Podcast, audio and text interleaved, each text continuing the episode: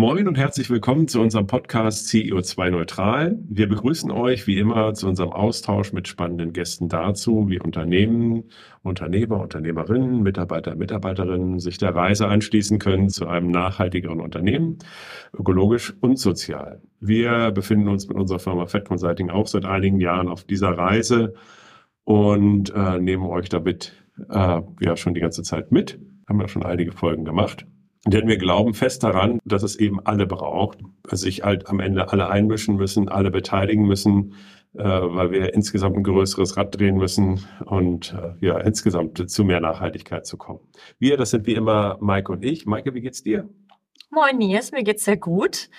Du bist wahrscheinlich noch mal einen Tacken entspannter als ich, weil du gerade aus drei Wochen Urlaub zurückkommst. Aber ich freue mich sehr, dass du wieder da bist und wir äh, zusammenarbeiten können.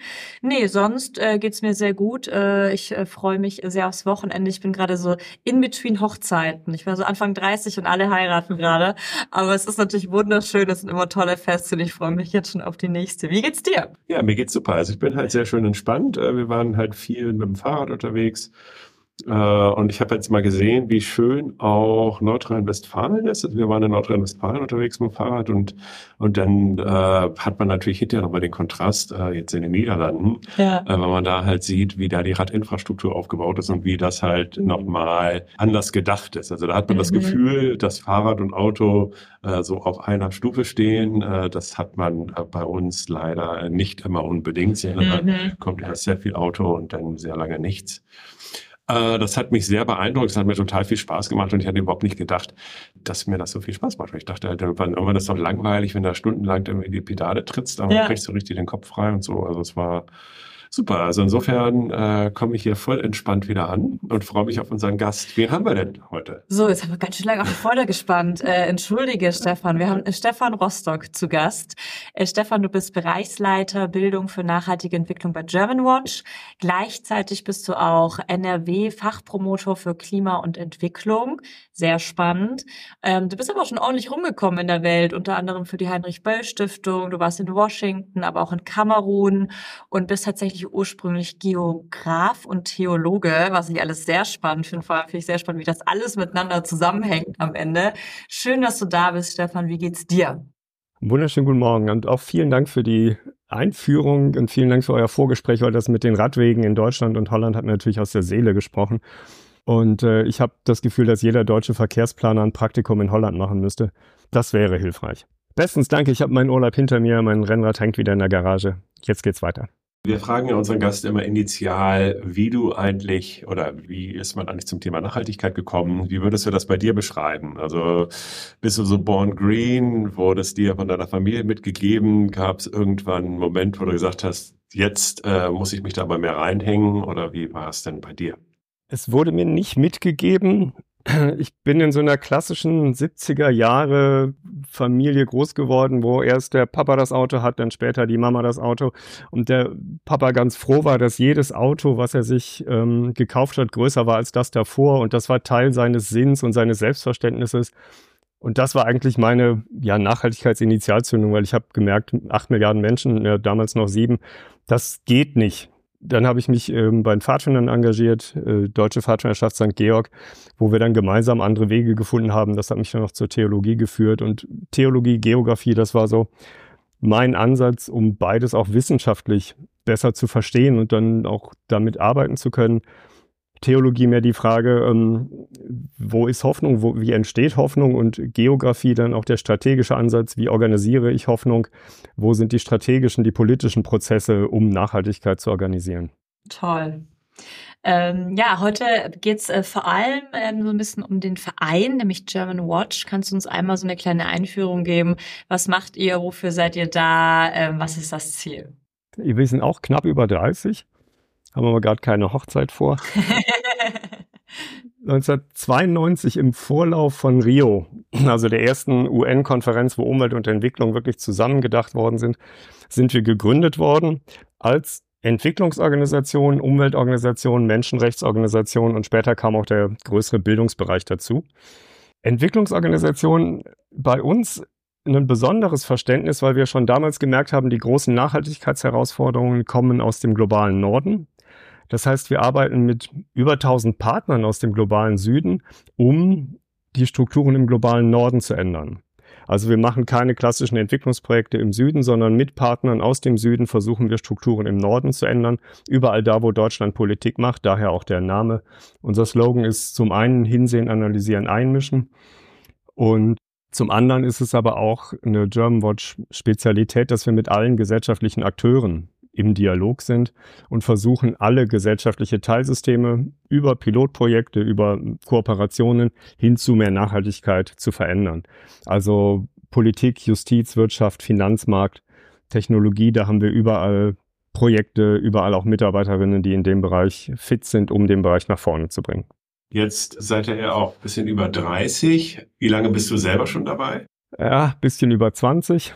Also auch schon einer der älteren Mitarbeiter bei Germanwatch. Würdest du sagen, hat sich das dann geändert jetzt im Laufe der Zeit? Äh, wie würdest du das jetzt mal so in der Rückschau betrachten?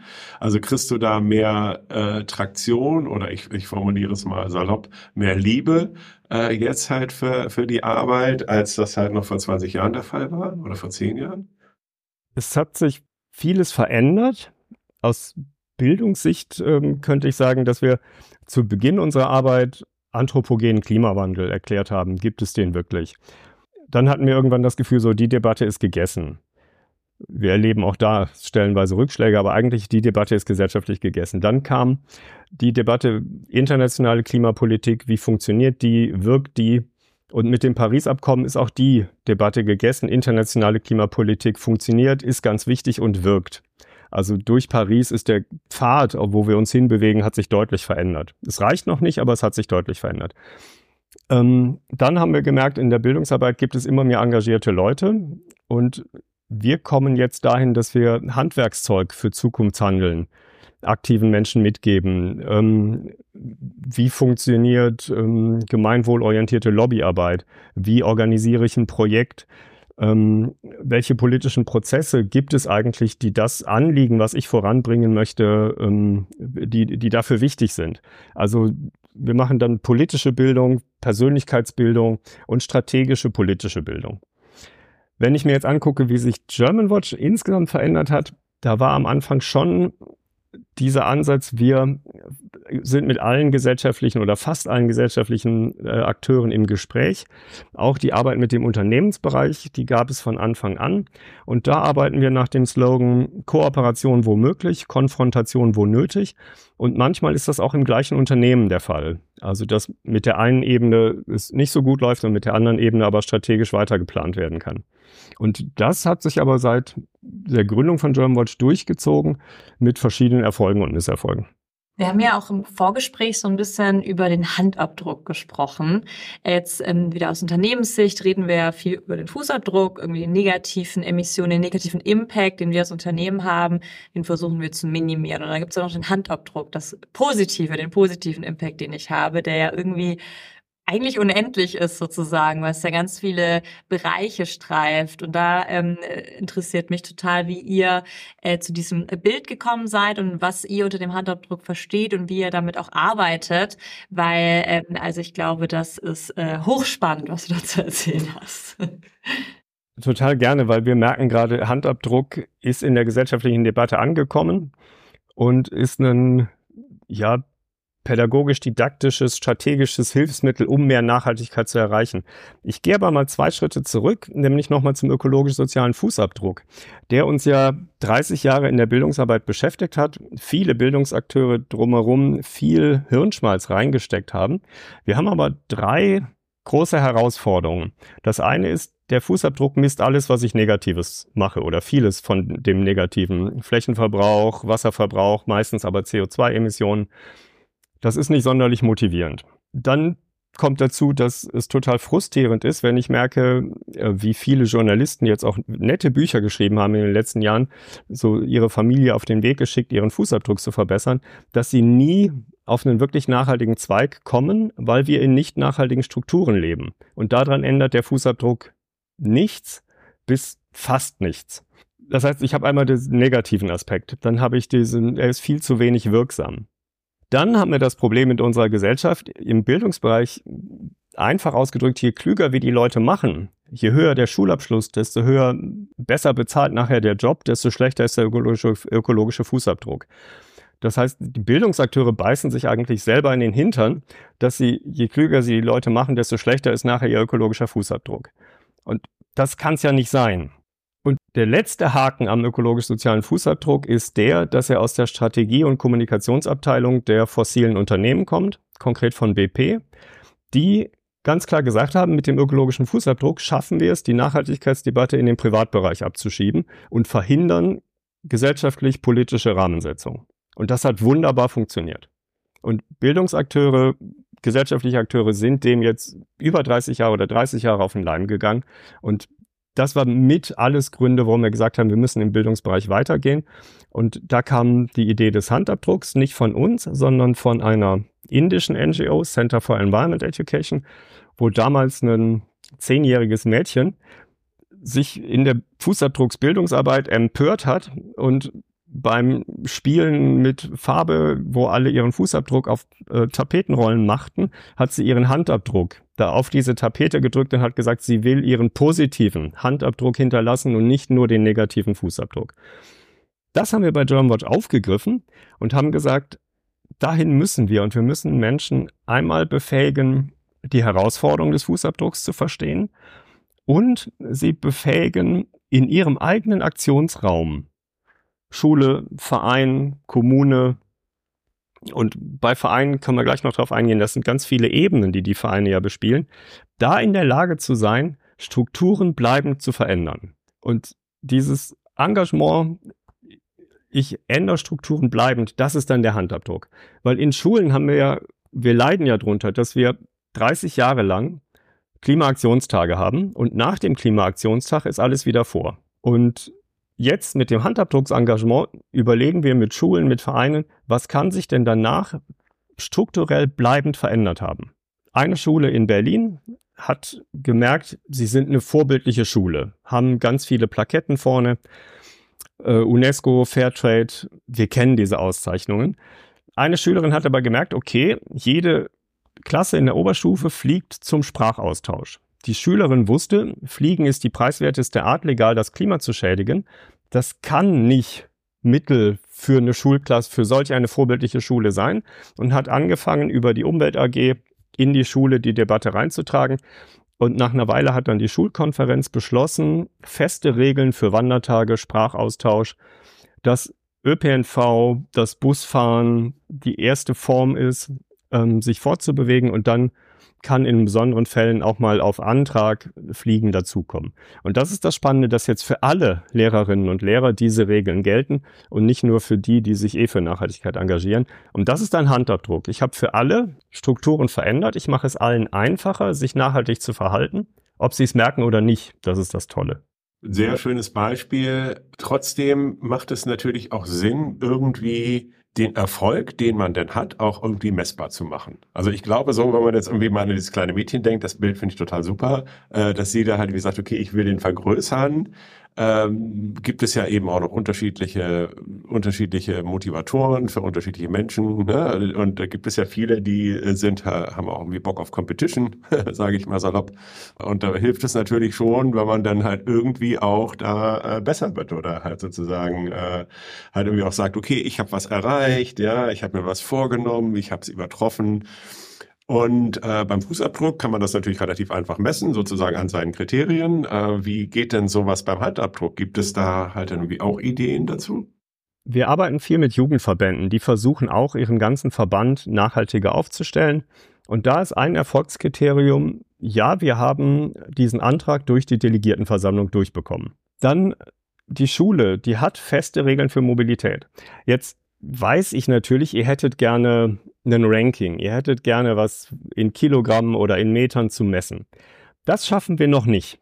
Wir sind aber mit verschiedenen wissenschaftlichen Akteuren, unter anderem Institut Futur in Berlin, dabei zu überlegen, welche Kompetenzen, welche Fähigkeiten, Fertigkeiten brauchen Menschen, um ins Handabdruckhandeln zu kommen. Und da entsteht gerade eine Liste und da können wir sagen, diese Menschen haben das und das gelernt und sind jetzt in der Lage, dies und jenes zu tun. Und da fängt Handabdruck an, messbar zu werden. Aber die eigentliche Antwort, die ich gerade geben kann, nee, so richtig schön messbar ist er noch nicht, weil er viel zu komplex ist, weil er auf viel zu vielen Ebenen stattfindet. Der Pfadfinder, der das in seiner Ortsgruppe macht, der sieht natürlich, boah, ich kann das auf Bezirksebene, ich kann das auf Diözesanebene, ich kann das auf Bundesebene und ich kann das in den Weltpfadfinderverband reinbringen. Und da fängt es an, Spaß zu machen, da wird es politisch, da wird es dann international, da wird's entstehen Dinge im Austausch. Aber ich glaube, wenn wir das zu früh messbar machen, können wir da auch sehr viel Elan bremsen. Das ist ganz schön. Eine ähm, Beraterin von uns, die auch in dem Thema Nachhaltigkeit berät, Kunden von uns, die hat äh, vor ein paar Monaten zu KPI ähm, Keep People Involved ähm, und das finde ich eigentlich ganz schön bei diesen ganzen Themen sozusagen. Am Ende brauchst du ja doch irgendwie wieder die, die Menschen. Und ähm, wir nutzen das mittlerweile relativ viel. Das haben alle sehr dankbar aufgenommen, weil es irgendwie nochmal so schön ist und ja auch mal wieder eine Leichtigkeit ein bisschen dieses KPI-getriebene Management bringt, dass man dann denjenigen, dem man das Report nochmal klar macht, naja, es geht ja immer auch noch um die Menschen und die Mitarbeitenden hier. Fand ich sehr schön. Ich frage mich noch, wenn du sagst, ihr arbeitet viel mit Jugendlichen, Jugendverbänden zusammen. Aus diesen Jugendlichen werden ja Erwachsene und die werden ArbeitnehmerInnen oder gründen selber oder oder oder. Kriegt ihr das so ein bisschen mit? Also was ähm, die vielleicht auch dann zu ihren zukünftigen ArbeitgeberInnen mittragen? Oder also hast du da, habt ihr da so ein bisschen Insights? Manchmal ja, wenn wir über, aber das ist mehr anekdotisch, dass wir dann von Einzelnen angefragt werden, kannst du hier bei uns nochmal eine Mitarbeiterinnen-Schulung machen, aber eine richtig schöne Auswertung dazu haben wir nicht. Da hoffen wir, dass wir in den nächsten Jahren aber besser hinkommen. Hinter deiner Frage steht aber auch ein älteres Bild von Bildung, von Bildung für nachhaltige Entwicklung. Und das ist jetzt meine Gelegenheit vom neuen UNESCO-Programm BNE zu reden, weil beim UNESCO-Programm Bildung für nachhaltige Entwicklung, was seit dem Jahr 2020 läuft, sind Entscheidungsträgerinnen die allererste Zielgruppe. Das heißt, ich warte gar nicht mehr, bis meine Viertklässler irgendwann später im Unternehmen was zu sagen haben, sondern die Viertklässler laden die Entscheidungsträger aus den Unternehmen ein, um ihre Anliegen voranzubringen.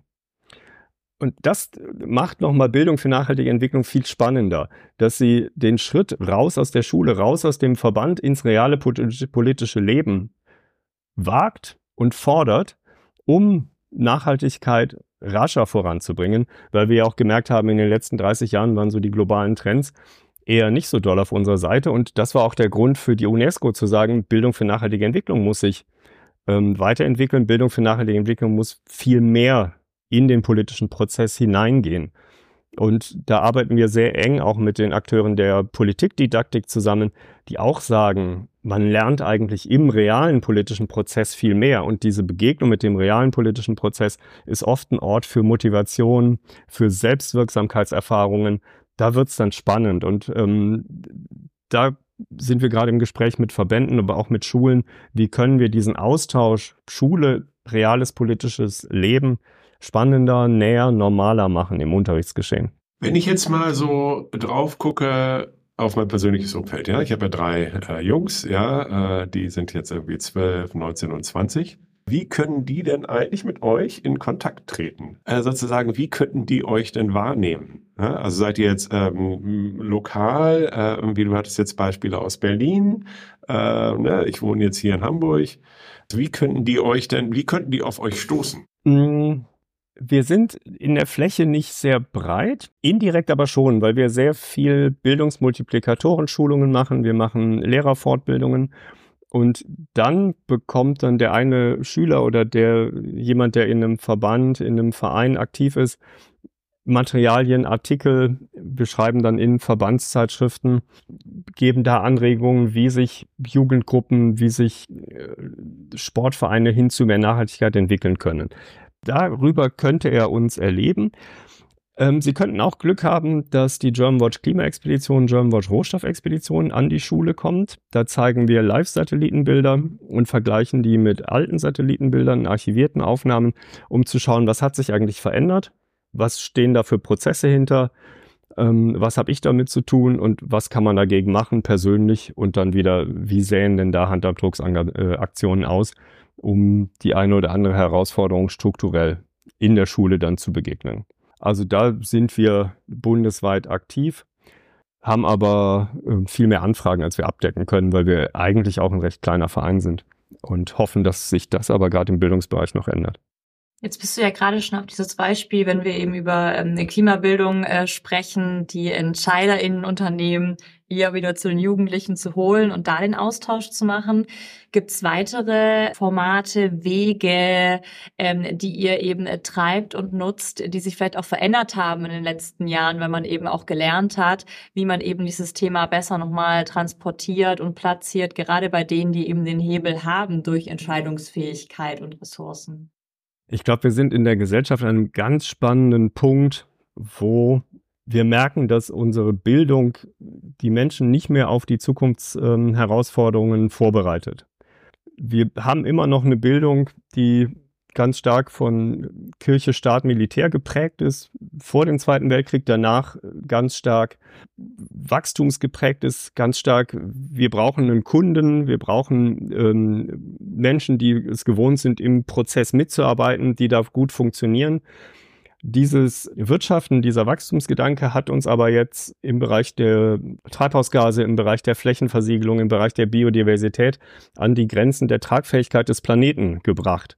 Und ähm, wir brauchen eine Bildung, die A, an diese kommenden ähm, Veränderungen, an die ja, Herausforderungen, die der Klimawandel, die die Klimakrise mit sich bringt, ähm, Menschen befähigt, sich anzupassen weil wir erleben ja, es gibt ja keinen Tag mehr, an dem wir nicht Extremwetterereignisse wahrnehmen. Wir leben in der Klimakrise. Wir brauchen aber auch Menschen, die trotz alledem, trotz aller Verzweiflung, mutig und fähig sind, sich in den politischen Prozess so einzusetzen, dass wir nachhaltig wirtschaften, wir nachhaltige Strukturen in der Politik einsetzen. Und da merkt die Bildung, dass sie, also manche in der Bildung merken, dass sie das nicht liefern können, dass sie immer noch auf ein ganz starkes Funktionieren der Schülerinnen abzielen, aber nicht auf ein Mitgestalten, nicht auf Verantwortungsübernahme. Jeder, der in ein Unternehmen kommt, muss kooperieren. Wer in der Schule eine Aufgabe zusammenlöst, der kriegt eine, ähm, eine 6, weil er abgeguckt hat, weil er eine Aufgabe zusammen gemacht hat. Also in der Schule lernen wir eigentlich nicht das, was wir jetzt heute brauchen. Deswegen finden wir so Initiativen wie Bildungswende jetzt ganz spannend, die zusammen mit Teachers for Future, Greenpeace, ganz vielen anderen Akteuren fordert, dass wir eine ganz andere Bildung brauchen, dass Nachhaltigkeit, Zukunftsfähigkeit, ähm, Freiräume in der Schule viel wichtiger werden. Und das ist ein spannender Prozess, wo wir merken, dass die etablierten Bildungsakteure wenig Antworten haben und dass außerschulische Akteure damit ähm, ganz tollen Ideen reingehen in Schule. Und was wir brauchen, ist da mehr Offenheit in den Schulen. Ähm, und da ist eine Erfahrung, die wir aber auch jetzt auch schon seit 10, 15 Jahren haben, wo lernen Menschen denn Verantwortungsübernahme? Und das ist oft in ähm, Jugendverbänden, in Sportvereinen und das ist nicht in der Schule. Und Schule bereitet uns viel zu wenig auf die kommenden Herausforderungen vor. Schule muss sich ändern. Ah, da sprichst du mir total aus der Seele. Also das ist halt auch als Eltern ja teilweise schwer zu ertragen, wenn du halt irgendwie diese Gegenposition dann halt irgendwie siehst, wo ja, ich meine, wir haben ja natürlich auch viele neue Mitarbeitende immer bei uns, äh, die halt dann irgendwie jetzt irgendwie anfangen und und äh, gerade weil wir halt auch viel mit Selbstorganisation hier ausprobieren, ähm, äh, ist es natürlich wirklich, merkt man halt, wie schlecht vorbereitet die Menschen halt irgendwie tatsächlich darauf sind und wie, mhm. wie stark die aufs, äh, aufs Funktionieren getrimmt sind. Und das ist natürlich eben auch für uns als Unternehmen erstmal nicht trivial, die Menschen halt irgendwie quasi erstmal da reinzubringen. Ne? Und das würde man sich natürlich irgendwie wünschen, dass da halt dann einfach eben äh, dass halt einfach auch schon viel früher die Menschen dazu ermutigt werden, halt dann eben zu kooperieren und halt dann irgendwie auch selber Verantwortung zu übernehmen und so weiter und so fort. Also, und das braucht es natürlich jetzt insbesondere in diesem Klimathema. Also insofern äh, drücke ich euch da halt sehr die Daumen, dass ihr da weiterkommt. Und ich meine, wenn man jetzt halt, ich meine jetzt hier auch gerade nochmal lokal gesprochen, in Hamburg ist ja dann halt irgendwie schön die Abi-Zeit verkürzt worden auf zwölf Jahre. Das bedeutet, jeder Freiraum wurde halt quasi rausgestrichen, ja. äh, um halt dann irgendwie quasi halt das Ganze halt zu optimieren. Noch ein letzter Gedanke, warum Schule auch nicht auf gerade völlig unzureichend äh, Menschen vorbereitet. Da, wo Nachhaltigkeit im Curriculum möglich ist, ist es aber nicht prüfungsrelevant. Das heißt, wenn es dann hart auf hart kommt und der Lehrer sagt, ich habe jetzt nur noch die Zeit, euch auf die Prüfung vorzubereiten, ist es die Regel, dass Nachhaltigkeit, nachhaltige Themen, Bildung für nachhaltige Entwicklung immer hinten runterfällt. Das ist einmal in der Schule so, das ist aber auch in der Lehrerinnenausbildung so. 86 Prozent aller Lehrerinnen haben nie oder ganz selten Bildung für nachhaltige Entwicklung in der Ausbildung mitbekommen. Das trägt sich ja in die Unternehmen rein. Also wie kommen Nachhaltigkeitsimpulse in Unternehmen? Und die kommen eher aus gesellschaftlichen Debatten denn aus dem Schulsystem jetzt sind wir ja hochpolitisch sozusagen. Das heißt, sprecht ihr mit, dann ähm, liegt das bei Kultusministern dann? Ähm, sprecht ihr da? Seid ihr da im Austausch? Gibt's, oder gibt es da Austausch und überhaupt Bereitschaft für Dialog? Vielleicht kannst du uns da noch einmal ein bisschen ähm, reinholen, was ihr da so macht. Hm, ich glaube, wenn man dort fragen würde, dann würde es natürlich heißen, sind wir zum Dialog bereit? Also sind die ähm, Kultusministerinnen zum Dialog bereit, aber der ist schlecht organisiert, der ist halbherzig gemacht und es findet keine wirkliche Partizipation statt. Also man ähm, wird dann bestenfalls mal gehört, aber die Veränderung ist schlecht und man hat das ja am letzten Bildungsgipfel im März gesehen. Es ist auch keine Fähigkeit da, wirklich in den Dialog zu gehen und auch kein Wunsch, in den Dialog zu gehen. Wir im Bildungsteam selber sind zum Teil in den ähm, Bundesländern, vor allem in Nordrhein-Westfalen aktiv. Wir sind aber auch auf Bundesebene in der nationalen Plattform BNE aktiv, wo wir uns einbringen und versuchen da Impulse hin zu mehr Nachhaltigkeit zu geben. Vor allen Dingen auch immer deutlich zu machen, dass sich die, die Rahmensetzung für Bildung für nachhaltige Entwicklung verändert hat, dass sich alle viel stärker an das UNESCO-Programm BNE 2030 orientieren, was ja BNE in Aktion ist grundsätzlich Bürgerin sein in Aktion. Also Nachhaltigkeit und das, meine Identität ist viel stärker verwoben. Da sind so viele Impulse drin in dem Programm, das ist schade, dass das viel zu wenig genutzt wird. Vielleicht darf ich nochmal einen Bogen machen, was uns in letzter Zeit weitergebracht hat in unserer Bildungsarbeit. Das waren nämlich Impulse aus der Umweltpsychologie, wo wir gemerkt haben, holla, mit unseren Ansätzen können wir die Menschen auch gar nicht gut erreichen, weil wir nicht auf psychische Reizreaktionsmuster reagieren. Zum einen merken Schülerinnen und Schüler, dass sie in der Klimakrise leben. Sie haben ganz starke Zukunftsängste und bekommen dann in der Schule das Thema Nachhaltigkeit und dann wird gesagt, wir können ja den Müll sortieren. Und da merken Schüler, das ist keine adäquate Antwort mehr auf die Klimakrise. In der Umweltpsychologie heißt das Epistemic Fit, dass wir Handlungsoptionen anbieten, die nicht mehr zur Größe der Herausforderung passen. Und da ein bisschen besseres Handlungsoption, Größe der Herausforderung, eine bisschen bessere Passung hinbekommen, das wäre schon toll. Also ein erster Schritt wäre dann nicht Müll sortieren, sondern zu sagen, wir sind müllfreie Schule. Und wie organisieren wir das? Also die Ambitionslatte muss wirklich regelmäßig höher gelegt werden, wir leben einfach in multiplen Krisen und da können wir nicht weitermachen mit ähm, Bildungsansätzen, die 30, 40 Jahre alt sind. Das zweite ist, und da leiden ja die wissenschaftlichen Kolleginnen dran, Science shows that science doesn't change. Also die Wissenschaft sagt ganz klar, dass Wissen alleine keine Änderung schafft. Und wie bringe ich denn das Wissen, was wir haben, in Transformation, in Veränderungsprozesse? Und da sehen wir die Rolle von Zivilgesellschaft, aber eigentlich auch von Schule als ganz wichtiger Akteur. Schule wird dem überhaupt noch nicht gerecht. Zivilgesellschaft zum Teil, wo sie merken, wir sind Science Policy Interface. Wir vermitteln Ergebnisse aus der Wissenschaft so, dass Politik, so dass Wirtschaft die verstehen kann und in ihre Denkmodelle übernehmen kann.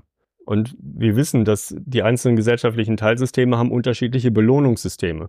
Merkel hat Klimapolitik verstanden, hat aber nie welche gemacht, weil sie an der Macht bleiben wollte. Wie kann ich eine Klimapolitik machen, die dazu beiträgt, dass ich an der Macht bleibe?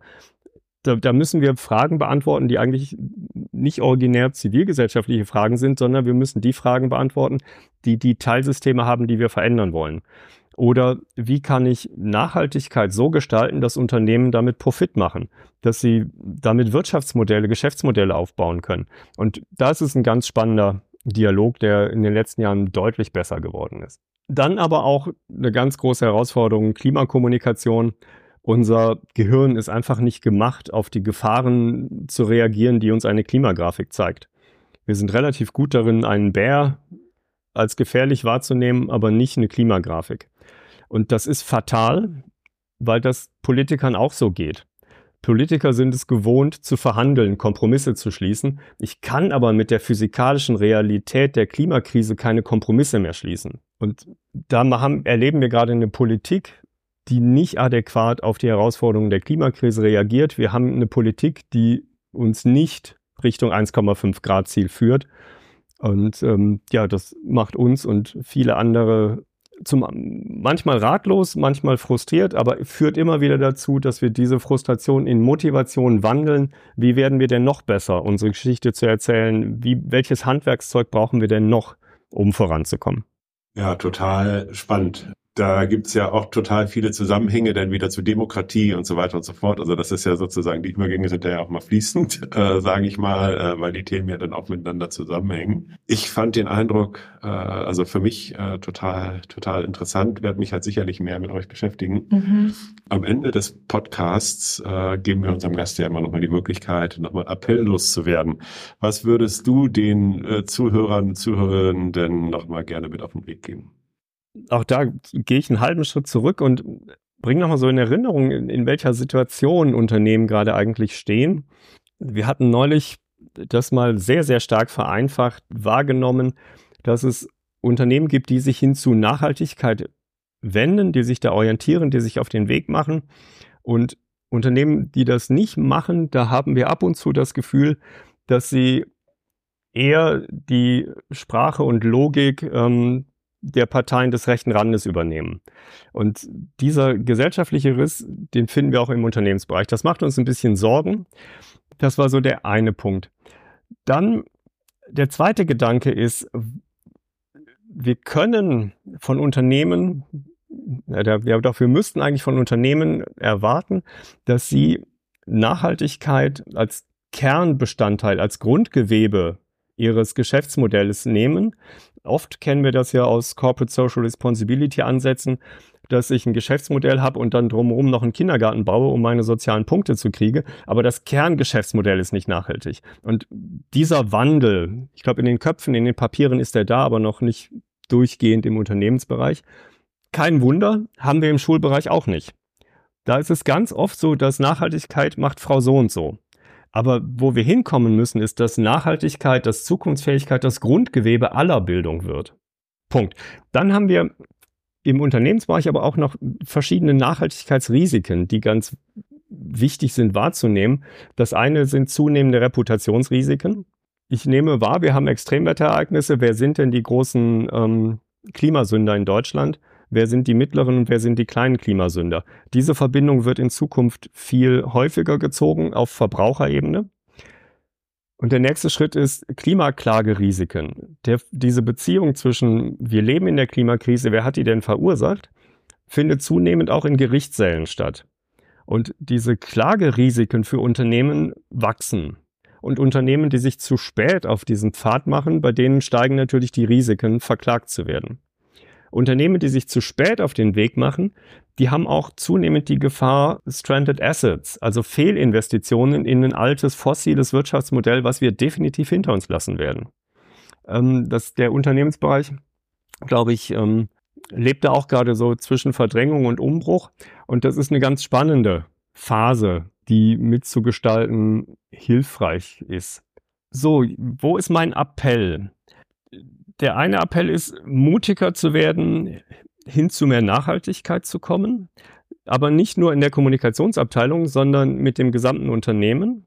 Uns macht es immer wieder fassungslos, dass wir Unternehmen haben, die total nachhaltig sind in der Außendarstellung, die aber dann ihr nicht nachhaltiges Lobbying über die Dachverbände machen weil das nicht so öffentlichkeitswirksam ist. Das ist aber weiterhin schädlich. Das schädigt das Unternehmen, das schädigt die Gesellschaft. Das führt dazu, dass sie auch über Klimarisiken ihr Geschäftsmodell gefährden.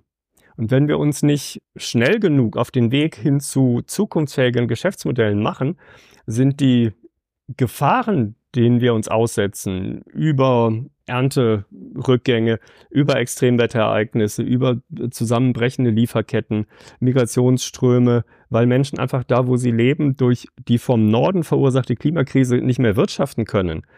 Jetzt haben wir die Chance, das noch halbwegs zu gestalten. Wenn wir da blind ein weiter so wie bisher machen, werden die Folgen nur noch größer. Und ich glaube, das letzte oder ein weiteres Argument ist, Unternehmen sind ja auf der Suche nach ähm, Mitarbeiterinnen. Und ein Unternehmen, was sich nicht für Nachhaltigkeit einsetzt, hat definitiv die Herausforderung, Mitarbeiterinnen zu finden, Mitarbeiterinnen zu binden und Mitarbeiterinnen zu motivieren. Weil es zeigt sich immer mehr, dass ein ernst gemeinter Whole Institution Approach, also ich setze mich nicht nur in meinem Geschäftsmodell, sondern auch in meiner Außenwirkung, in meinem politischen Engagement für Nachhaltigkeit ein, führt dazu, dass ich auch eine größere Mitarbeiterinnenmotivation habe. Und das ist mein Appell an Unternehmen, wenn sie Fachkräfte suchen, dann gelingt das umso besser, je mehr sie sich glaubhaft auf verschiedenen Ebenen für mehr Nachhaltigkeit einsetzen. Stefan, vielen lieben Dank für äh, diese großartigen Appelle, Appells, ich weiß nicht mehr, was die Mehrzahl ist, äh, und vor allem diese äh, einfach hochspannenden Impulse und Updates, die du uns so gegeben hast. Ich fand's eine wirklich sehr coole Folge und es ist im Kopf noch genau, also jetzt geht's äh, los im Kopf irgendwie, dass die ganzen Gedanken schwirren. Danke, dass du dir die Zeit genommen hast. Vielen Dank auch mir. Vielen, vielen Dank, dass ihr uns angefragt habt. Haben wir sehr gerne gemacht.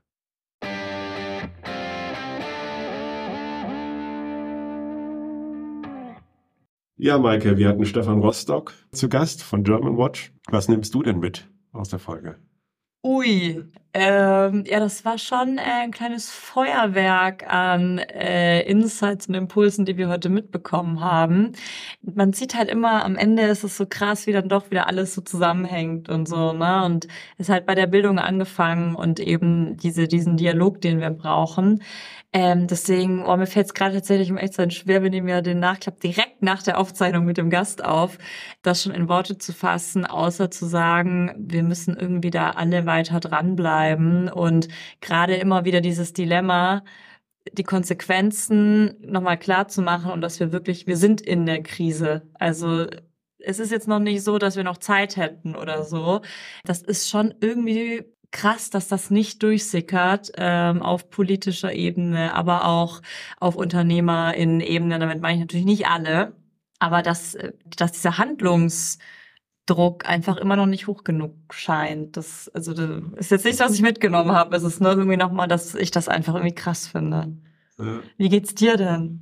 Ja, ich fand unterschiedliche Aspekte sehr interessant. Also interessant ist halt tatsächlich aus meiner Sicht äh, dieses psychologische Thema. Ähm, ich fand auch wirklich interessant, dass es halt daneben auch globale Akteure gibt, die sich halt mit dem Thema tatsächlich auseinandersetzen äh, auch Lösungsansätze haben, die dann aber natürlich wiederum halt dann über diese ganzen äh, von, äh, von Welt zu Land zu äh, Kultusminister äh, zu äh, Lehrerfortbildung zu Schule äh, dann halt ja in irgendeiner Form auch wieder umgesetzt werden müssen. Und dass das natürlich alles ewige Prozesse sind äh, und gleichzeitig aber auch die Erkenntnis, und ich meine, das ist natürlich eben bei, äh, ist natürlich klar bei, bei Schule, äh, das Ganze dann halt dann irgendwie auch nochmal auf der psychologischen Ecke sich halt irgendwie anzugucken, okay, welche Mechanismen greifen denn da eigentlich und wie kann ich denn die Leute halt dann irgendwie tatsächlich auch aus dieser Krise wieder rausführen? Ja?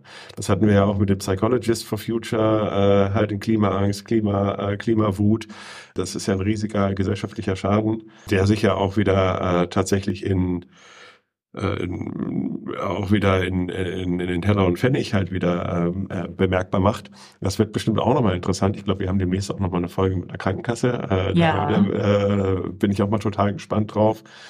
Also es hat so total viele unterschiedliche Aspekte und gleichzeitig ist es einfach wahnsinnig wichtig, äh, dort halt wie die Bildung eben entsprechend auch an die an die neuen Herausforderungen anzupassen. Und deswegen drücke ich ähm, da den Menschen halt die Daumen und ich freue mich, wenn wir da halt irgendwie nochmal den einen oder anderen Aspekt auch bei uns beleuchten. Unbedingt. Hat wieder sehr großen Spaß gemacht, Nils. Und wie immer freue ich mich auf die nächste Folge. Ja, bis dann. Bis dann.